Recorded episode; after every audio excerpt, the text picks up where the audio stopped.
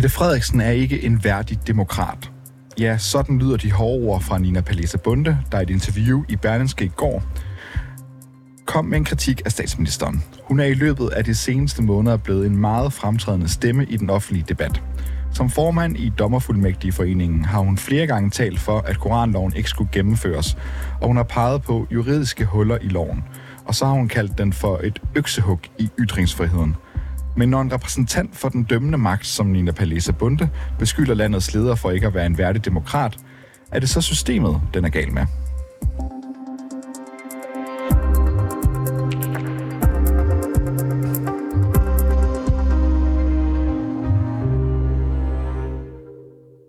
Formanden for Dommerfuldmægtigforeningen, Nina Palese Bunde, udtaler i et interview i Berlinske fra den 6. januar, at statsminister Mette Frederiksen er på kant med grundloven i sit politiske virke, og at hun ikke er en værdig demokrat. Rasmus Stocklund, du er forskningsordfører og uddannelsesordfører for Socialdemokratiet. Synes ja. du, at det er problematisk, når Nina Palese Bunde beskylder Mette Frederiksen for ikke at være en værdig demokrat? Ja, jeg synes, det er ærgerligt, og jeg synes, det er afspørger, afsporer en øh, jo ellers legitim politisk debat, hvor man kan være uenig om forskellige spørgsmål. Øh, det er jo helt fint at være uenig i, i den politik, vi fører, men derfra så til at sige, at man ikke er en værdig demokrat, eller øh, jo dermed indikerer, at man er udemokratisk, når man siger, at man er på kant med grundloven osv., det synes jeg er, er en grov anklage, og jeg synes også, at, at det er på en eller anden måde øh, gør debatten dårligere, fordi så bevæger vi os jo væk fra at tale om det indholdsmæssige til i stedet for at stille spørgsmålstegn ved, om vi overhovedet er demokrater hver især. Og det er jo trods alt det, der bør være udgangspunktet for en demokratisk debat, at vi er. Nina Palese Bunde er formand for Dommerfuldmægtige og har en stor juridisk faglig viden. Ser du hendes vurdering af Mette Frederiksen som faglig og savlig? Men det er jo ikke et spørgsmål om, at man, fordi man har en bestemt position i samfundet, så kan tillade sig at sige, at andre mennesker ikke er værdige demokrater, øh, uden at, at have noget grundlag at sige det på. Altså det er jo ikke sådan, at, øh, at Mette Frederiksen har gjort noget ulovligt, eller har gjort noget, der på nogen måde reelt er på kant med grundlov eller andet. Man kan være uenig i den politik, vi fører, og den lovgivning, vi vedtager, men det er jo noget andet, end at vi er øh, ikke-demokrater eller udemokratiske, eller hvad man nu vil beskylde os for. Og det er derfor, jeg synes, det er ærgerligt, at man ikke holder fokus på bolden, og så diskuterer den politiske uenighed, man ønsker at diskutere. Nina Palese Bunde retter en kritik mod SVM-regeringen, og især Mette Frederiksen, da hun mener, at statsministeren ikke lytter til fageksperter som hende selv. Har hun ret, eller er hun fornærmet over, at regeringen måske ikke bare gør, som hun mener? Jamen, jeg øh, har egentlig et indtryk af, at alle i regeringen, og jeg hører jo selv mange af diskussionerne og debatterne, lytter til forskellige argumenter, men det, at man også lytter til øh, folk, man er uenig med, er jo ikke det samme som, at man så nødvendigvis øh, slår fuldstændig ind på deres kurs. Og øh, jeg har da også i øh, forskellige politiske debatter ofte øh, sympati for eller forståelse for øh, politiske modstandere, eller interesseorganisationer, eller virksomheder, eller fagforeninger, hvad ved jeg, øh, synspunkter, og øh, kan også nogle gange følge dem et stykke hen ad vejen, og nogle gange er jeg helt uenig. Det er jo lidt forskelligt, men, men man kan jo godt tage bestik af andre menneskers holdninger, uden nødvendigvis at kalkere dem en til en. Kan det have nogle negative konsekvenser, at øh, Nina Palisa Bunde går ud og kalder Mette Frederiksen for en uværdig demokrat?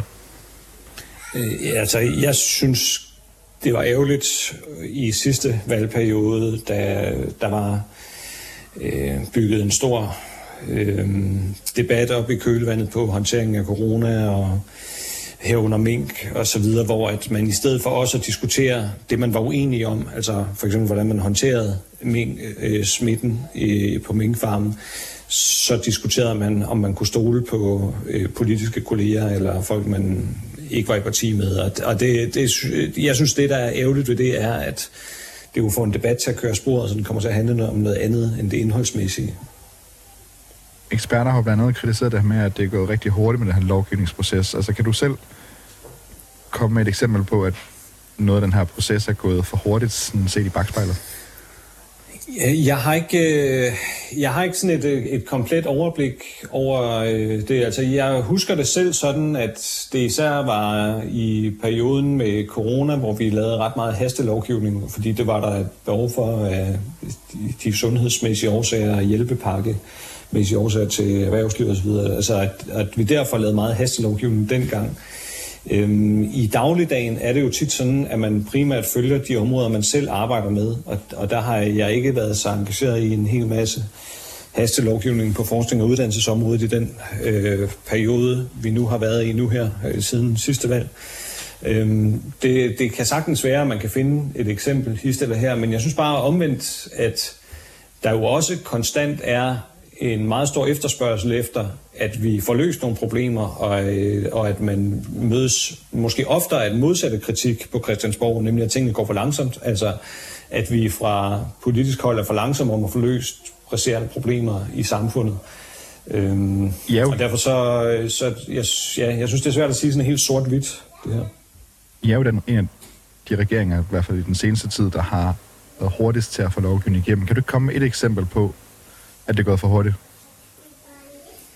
Mm, nej, det kan jeg ikke lige øh, komme, men øh, jeg siger bare, at jeg skal ikke kunne afvise, at der findes sådan et eksempel, men jeg har bare ikke sådan et komplet overblik, fordi det daglige, der er det jo, ja, nu har det siden valget været forskning og uddannelsesområdet, jeg så har beskæftiget mig med, og der synes jeg for eksempel ikke, der har været noget, som er gået for stærkt. Og jeg synes også meget ofte, at når vi har lovgivningsprocesser, altså så øh, er det jo tit også en, en øh, kulmination på eller en konsekvens af en lang øh, debat eller efterspørgsel fra forskellige øh, interessenter, øh, som har haft ønsker om, at der sker noget. Det kan jo være alt lige fra fagforeninger til private borgere til arbejdsgiver øh, eller, eller helt andre forhold, der gør, at, at der skal lovgives om et eller andet. Og øh, vi overholder jo altså de frister, der er. Folketinget har mulighed for stille spørgsmål øh, til embedsværket og få opklaret ting. Man kan afholde høringer, man kan have samråd. Der er tre behandlinger i Folketingssalen. Altså, mm. det, øh, ja, jeg kan ikke genkende billedet af, at det, det helt går for stærkt, og jeg bliver oftere mødt med en kritik fra folk, måske især også uden for Christiansborg, men egentlig også fra medierne, altså hvor at man synes, det går for langsomt, at man synes, vi skal være noget hurtigere. For at vende tilbage til, til kernen af den her historie, Synes du, at der er grænser for, hvad en offentlig ansat politisk, og hvor kritisk øh, en offentlig ansat kan udtale sig i, i sager som det her? Nej, jeg øh, synes, det er godt, at vi har ytringsfrihed i Danmark, og at øh, man kan ytre sig, hvis man er utilfreds med et eller andet. Øh, sådan er det jo at være et demokrati. Altså, vi er et frit land, og det skal vi selvfølgelig være. Øh, men derfor kan man jo godt have en holdning til det, der bliver sagt, om man er enig i det eller ej. Og, og det der, jeg synes på den ene side, at det er helt legitimt at have nogle holdninger til øh, eksempelvis Koranloven, som er noget af det, Nina Palisa Bunde har været meget engageret i, eller andre spørgsmål, og så give udtryk for dem. Øh, jeg synes, at det øh, kører lidt af sporet, når at man i stedet for gør det til et spørgsmål om, om vi er værdige demokrater. Tilbage i november, der skrev embedsmand Natasha Nielsen et debatindlæg i politikken, hvor hun blandt andet retter kritikken mod regeringen for at kræse om dårlig embedsførelse ved ikke at lade embedsværket gøre sit faglige arbejde ordentligt. Det reagerede du på ved at skrive i et modsvar i politikken, hvor du mener, at hun iklæder sin politiske kritik en dragt af jura. Er det det samme, du mener, at Nina Palesa Bunde gør i det her tilfælde?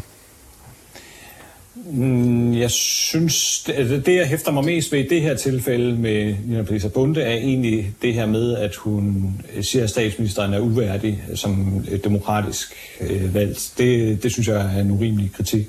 Det, jeg hæftede mig særligt ved, øh, i min, eller i, da jeg læste indlægget af den embedsmand der for nogle måneder siden, det var, at hun havde en politisk holdning til udlændingepolitikken, og den forsøgte hun så øh, at få til at, øh, at fremstille det som om, at øh, den var også juridisk set den rigtige holdning at have. Og, og det var jo blot ikke tilfældet, og det skriver hun faktisk selv i sit indlæg, øh, hvilket jeg sådan set synes var reelt og ærligt, at det er der så også mange af hendes kolleger, der har påtalt over for hende, at hun er altså nødt til at respektere, at der er et flertal i Folketinget, som har vedtaget en lovgivning, uanset om hun kan lide den eller ej. Rasmus Stoklund. Øh, og, og der synes jeg, Rasmus man skal ting med. Forskningsordfører ja. og uddannelsesordfører for Socialdemokratiet. Tak fordi du gad være med. Selv tak. og vi har givet statsminister Mette Frederiksen mulighed for at kommentere på Nina Palese Bundes kritik mod hende, men hun er ikke vendt tilbage på vores henvendelser inden deadline.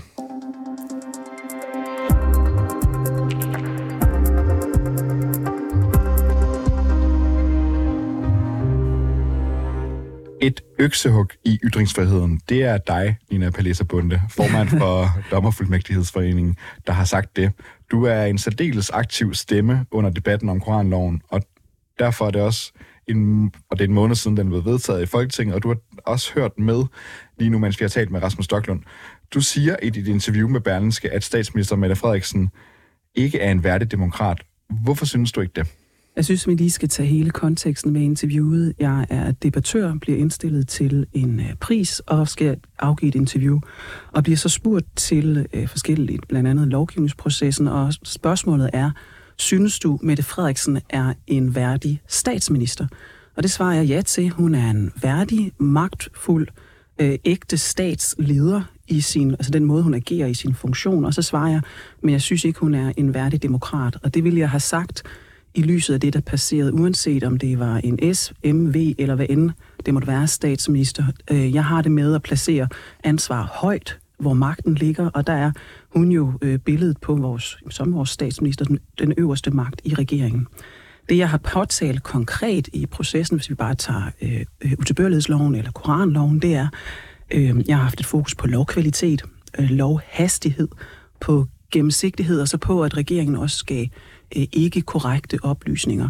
Hvis man tager de elementer, altså øh, øh, svingende lovkvalitet, alt for hurtig lovgivningsproces, manglende gennemsigtighed, altså det at give ukorrekte oplysninger, så men jeg mener, det er prædikater, man kan sætte på folk, som ikke øh, agerer værdigt som demokrater. Derfor siger jeg, som jeg gør. Og det er ikke myndet på midte. Det vil jeg have sagt, uanset hvilken partifarve, der sad på, på, på magten. Så du mener, at hun er en uværdig demokrat? Jamen, jeg mener, når man kan, som jeg pegede på, pege på, der for eksempel blev givet forkerte oplysninger. Regeringen sagde, at det er kun i Danmark og Sverige, man brænder. Nej, det gør man i mange andre lande. Det handler kun om koranafbrænding. Nej, man må ikke engang rive en side ud af en bog. Vi gør det for at stoppe Rasmus Paludan. Han er allerede stoppet. Øh, det er helt lovligt at gøre i forhold til menneskerettigheder. Ej, øh, fageksperter peger på, at alene det at have en strafferamme på to år kan være et menneskerettighedsbrud for, for kriminalisering af blasfemiske handlinger. Og da vi så ser øh, tredje behandling, hvor loven den skal vedtages, så inviterer oppositionen igen og igen til at forsvare på et helt nyt problem, der viser sig, nemlig, og det har justitsministeren bekræftet, at man har åbnet hjemmel til, at folk, som overvejer, altså er mistænkte for at overtræde den her lov, dem kan man bruge nogle ret skrappe øh, straffeprocessuelle værktøjer mod. For eksempel afhøring eller brug af, af hemmelige politiagenter kræver ikke engang en retskendelse. Og oppositionen siger den dag til regeringen, kom på talerstolen, kommenter på det her. Det er nyt for Folketingets medlemmer, at det her det er altså det, vi er ved at vedtage. Og det reagerer de på ved at blive siddende i stolen. Og uanset hvem, der havde gjort det, øh, om det havde været Mette Frederiksen, eller nu, og nu peger jeg på hende, fordi hun er statsminister har det øverste ansvar, men jeg kunne lige så godt sige Hummelgaard, så ville jeg have kritiseret det.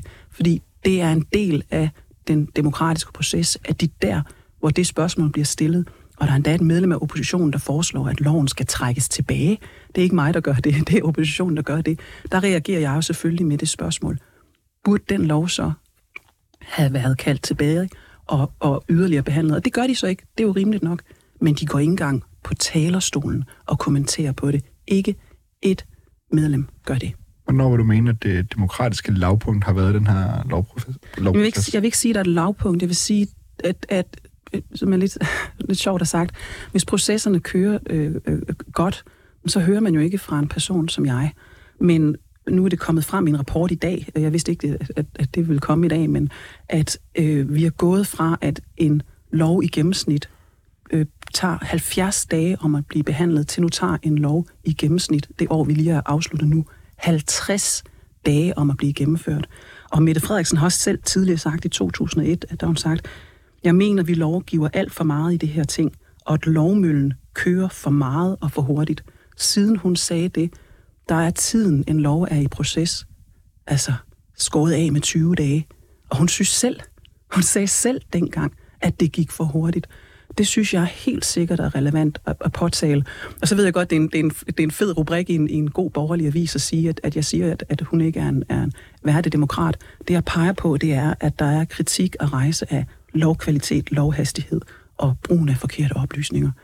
Hvad er problemet egentlig at det går hurtigere med lovgivning? Kan det ikke også bare være, at vi er blevet bedre og mere effektivt til at udføre Nej, det er ikke tilfældet. I hvert fald det er ikke det, som, som jeg også har fremhævet der har peget på her. Altså senest er der jo kommet kritik fra et menneskerettighedsorgan i USA, som peger på, at den her lov, den, det er faktisk er en, i strid med, med menneskerettighederne. Altså øh, i afvejningen mellem ytringsfrihed øh, og, og så det at skulle beskytte øh, religionen eller guderne, ideologierne. Og, og det er jo en kritik, man måske kunne have fanget, hvis man har givet sig bedre tid til også at lytte til fageksperter. Det er jo ikke et ens betydning med, at man skal være enig med mig. Jeg peger bare på, hvor, hvor, hvor kritikken kommer fra, og, og hvad der er problematisk. Og man kan immer væk sige, at når man står på dagen, hvor loven skal behandles, og har overset lige at få sagt højt, at man har indført hjemmel til øh, aflytninger, øh, til øh, brugen af politiagenter, til rensagninger, til at opsætte mikrofoner. Og jeg tror aldrig, man kommer til at bruge det men hjemlen er blevet skabt. Og det vidste Folketinget umiddelbart ikke. De var i hvert fald ikke opmærksom på det. Så er det gået hurtigt. Og jeg siger ikke, det er ond vilje, at det er sket, men jeg vil våge den påstand, at havde der været bedre tid, øh, og havde man haft andet end bare en, en, en skriftlig høring ude hos fageksperterne, det kunne være sendt i udvalgsarbejdet, øh, eller der kunne være lavet en betænkning, som man kender det for ytringsfriheds Øh, kommissionens betænkning, så havde man nok undgået mange af de fejl, Undervejs har jeg også været med med fageksperter til at påpege, at man var ved at gøre det kriminelt bare at hæppe på folk, som gerne vil rive bøgerne i stykker. Øhm, det var med en strafferamme på tre år. Det nåede man så for skrevet ud, og havde vi fageksperter ikke sagt noget der, altså opdaget det lidt ved et tilfælde, så var det jo kommet med. Altså, der har været nogle ting, som er blevet rettet til, og det er jo en del af processen, at der skal være tid til at fange de her øh, ting i, i lovgivningsprocessen. Og det er lige præcis, når det ikke er en færdig lov, at fageksperter skal komme på banen. Det er for sent efterfølgende. Og det er der, jeg ser et rum, og håber også, at flere fageksperter, og det er uanset om det er straffelov, om det er klima, om det er skolepolitik, at de kommer på banen i det lovforberedende arbejde, hvor vi kan gøre en forskel, og vi så også bliver lyttet til, og der er tid til det. I hele debatten om koranloven, der har du gentagende gange kommet med juridiske vurderinger, og du har peget på huller i lovgivningen. Er der ikke en forskel på at påpege de ting, og påpege tjusk, og så vurdere, at nogen ikke er værdige til at være værdige demokrater? Jeg synes, man skal læse hele interviewet i Berlingske. Det er faktisk ret fint og nuanceret. Jeg vil godt understrege, det er jo ikke, det er jo ikke personen med det, øh, jeg har noget udsat på. Hun er altså bare tilfældigvis vores øverste statsleder, og det er hendes regering, der har, har gennemført det her. Og det, der, er jo, det, der er jo påvist i dag i den rapport, der er kommet, at man nu kun bruger i gennemsnit 50 dage om at lave en lov fra, fra, fra start til slut, og det er godt nok hurtigt.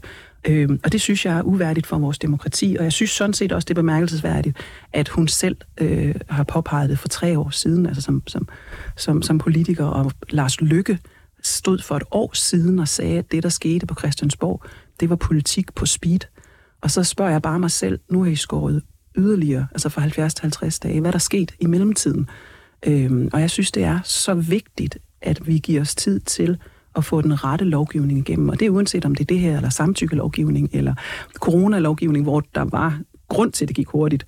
Men, men at vi lige måske siger, at vi trækker vejret, og får det med, og de, de, de dybe overvejelser, også den samtale ude i befolkningen. Altså folk opdagede jo faktisk ikke, noget er ikke, at loven øh, handlede om andet end koranafbrændinger. Jeg har talt med masser af borgere, som har sagt, Nå jo, men det er da ikke så godt, folk brænder koraner af. Så siger jeg, ved du godt, det er meget mere end det. Så er de sådan, nej, det vidste jeg egentlig ikke. Mm. Og det ville de egentlig gerne have vidst, hvis der havde været tid til den samtale ude ved, ved middagsbordene. Og det er der altså ikke, når, når lov kommer igennem på 50 dage, så kan vi ikke følge med. Ina Bunde, du har jo været meget personligt inde over det her også i en god periode nu. Erkender du, at din personlige holdning også former din kritik, ud over kun din faglighed? Min personlige holdninger former ikke min faglige vurdering. Der, hvor min personlighed, øh, kan man sige, skinner igennem, det er jo nok mere som en karakter, som siger tingene på en faglig, sober og ordentlig måde, men når jeg står i debattens programmet, hvor man har øh, debattens konge, Clement, lige op i ansigtet, så er der også en anden øh, façon af jargon, og så er jeg frisk og god til at komme på nogle one-liners. Øh, men, men folk er sådan set fagligt enige med mig i, at det er, og det siger regeringen sådan set også, ja, det er en begrænsning af ytringsfriheden. Så er jeg lidt som karakter lidt frisk og bruger udtrykket et øksehug. Det er så vundet gehør og på en eller anden måde spredt sig. Det havde jeg ikke forudset. Så jeg er måske god til at, at præsentere noget øh, fagligt stof, der kan være lidt svært på en let tilgængelig måde, altså som en del af mit folkeoplysning. Og der, der skinner min karakter og min personlighed igennem. Men det er altså ikke min personlige politiske holdning, der skinner igennem den her debat. Jeg vil have sagt, min kritik af det forløb, der har været i forhold til lovkvalitet, hastighed og forkerte oplysninger, uanset hvem der har siddet på magten. Nu lyttede du med før, da vi snakkede med Rasmus mm. Hvad tænker du om det, han sagde? Jeg kan godt forstå, at når man ser sådan en, en, en one-liner-rubrik, hvor der står, at, at Mette Frederiksen hun ikke er en værdig demokrat, men reagerer. Det forstår jeg. Det er også derfor, jeg synes, folk skal læse hele interviewet, øh, fordi altså, det er jo rubrik Danmark, når det er bedst, så, så hopper alle folk ud af stolen.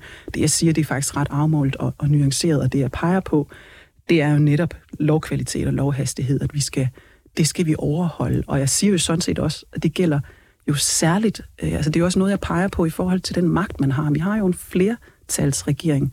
Vi har en, vurderer jeg, vidderligt meget magtfuld øh, regering og, og også regeringsleder i, i Mette Frederiksen.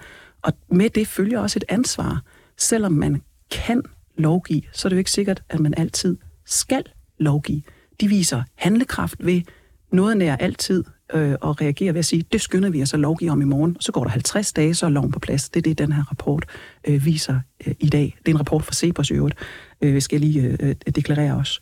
Og med et 50 dages spænd, så vil der naturligvis være ting, der bliver overset og misset i, i processen. Og hvis der kommer en, en ny regering i morgen, som har en, en sagsbehandlingstid på 40 øh, dage om en lov, så vil jeg også stille mig op og kritisere det.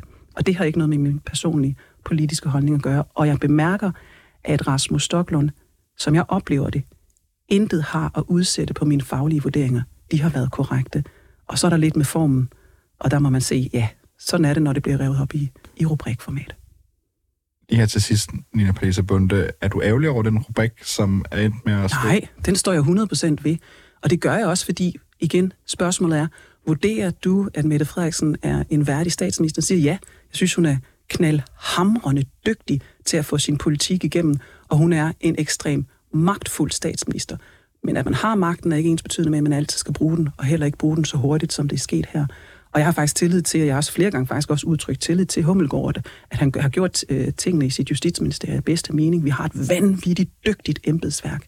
Men det er så også lykkedes en, en række fageksperter ude omkring i landet, og dem har jeg så sådan, kan man sige, samlet lidt til bunke i min formidling og pege på nogle alvorlige problemer ved, øh, ved den lov og det lovforslag, der, der har været.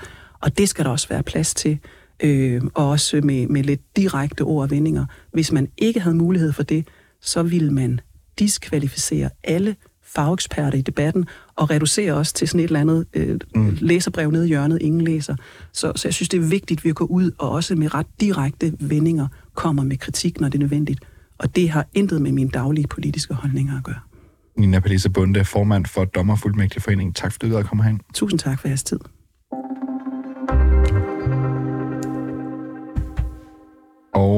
Som vi hørte fra Rasmus Stocklund fra Socialdemokratiet før, så er han ikke begejstret for, at Mette Frederiksen bliver beskyldt for ikke at være en værdig demokrat. Så spørgsmålet er så, om der kan være noget problematisk i at være formand for Dommerfuldmægtigforeningen og komme med sådan en beskyldning.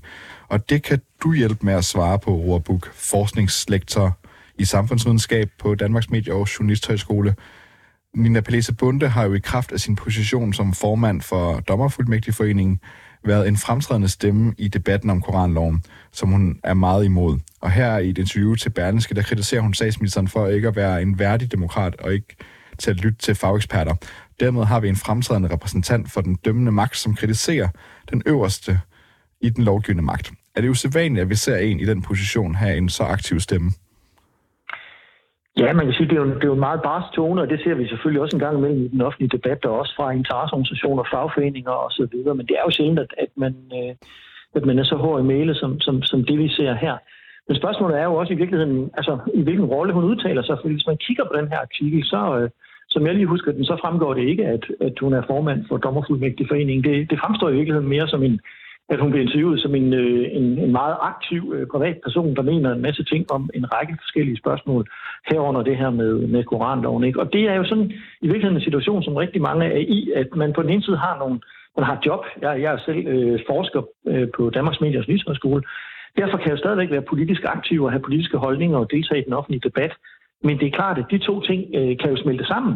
Øh, og især jo for øh, almindelige borgere, som, øh, som følger den offentlige debat, som måske ikke lige bider mærke i, har man nu egentlig sådan en form for officiel kasket på, eller udtaler man sig i virkeligheden som privatperson?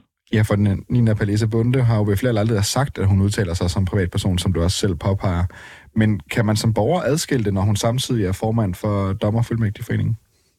Nej, det tror jeg ikke, man kan. Øh, men det er jo så også i virkeligheden mere, måske mere øh, foreningen, som, øh, som skal diskutere med sig selv, altså om man kan leve med, at man har en, en formand, der er meget aktiv og, og også udtrykker sig meget øh, klart og tydeligt. Men, men det er jo også vigtigt at holde fast i, i, i noget principielt her, nemlig at øh, vi har jo ytringsfrihed, en meget udstrakt ytringsfrihed i det her samfund, som vi alle sammen kan benytte os af. Også dem, der er offentlige øh, ansatte, og også dem, der er øh, eksempelvis er formand for en interesseorganisation. Øh, så, så på den ene side har vi jo en masse principielle ting, der gør, at man sagtens kan, kan sige og mene en, en, en masse ting. Øh, på den anden side set kan det jo blive et problem for en interesseorganisation, øh, en fagforening, øh, en faglig forening, hvis, øh, hvis man har en formand, som, øh, som mener noget om alt muligt andet end, end det snævert faglige. Kan man, og, øh, ja. kan man sige, hun er aktivist?